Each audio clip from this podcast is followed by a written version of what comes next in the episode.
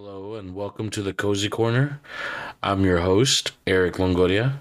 Before we dive into the series, I first wanted to introduce you to my podcast and let you know what to expect. So, I'm a high school teacher and I've helped hundreds of students.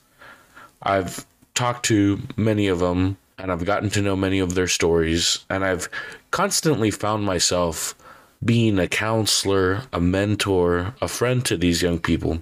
For context, I teach fourteen and fifteen-year-old freshmen.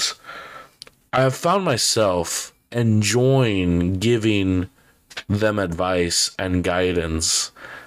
And so over the years, I've thought about how I can take that advice and expand it. Take that advice and share it with as much people as I can. So that's the idea behind this series. So this series will be designed to help educate and inspire people to live meaningful and fulfilling lives.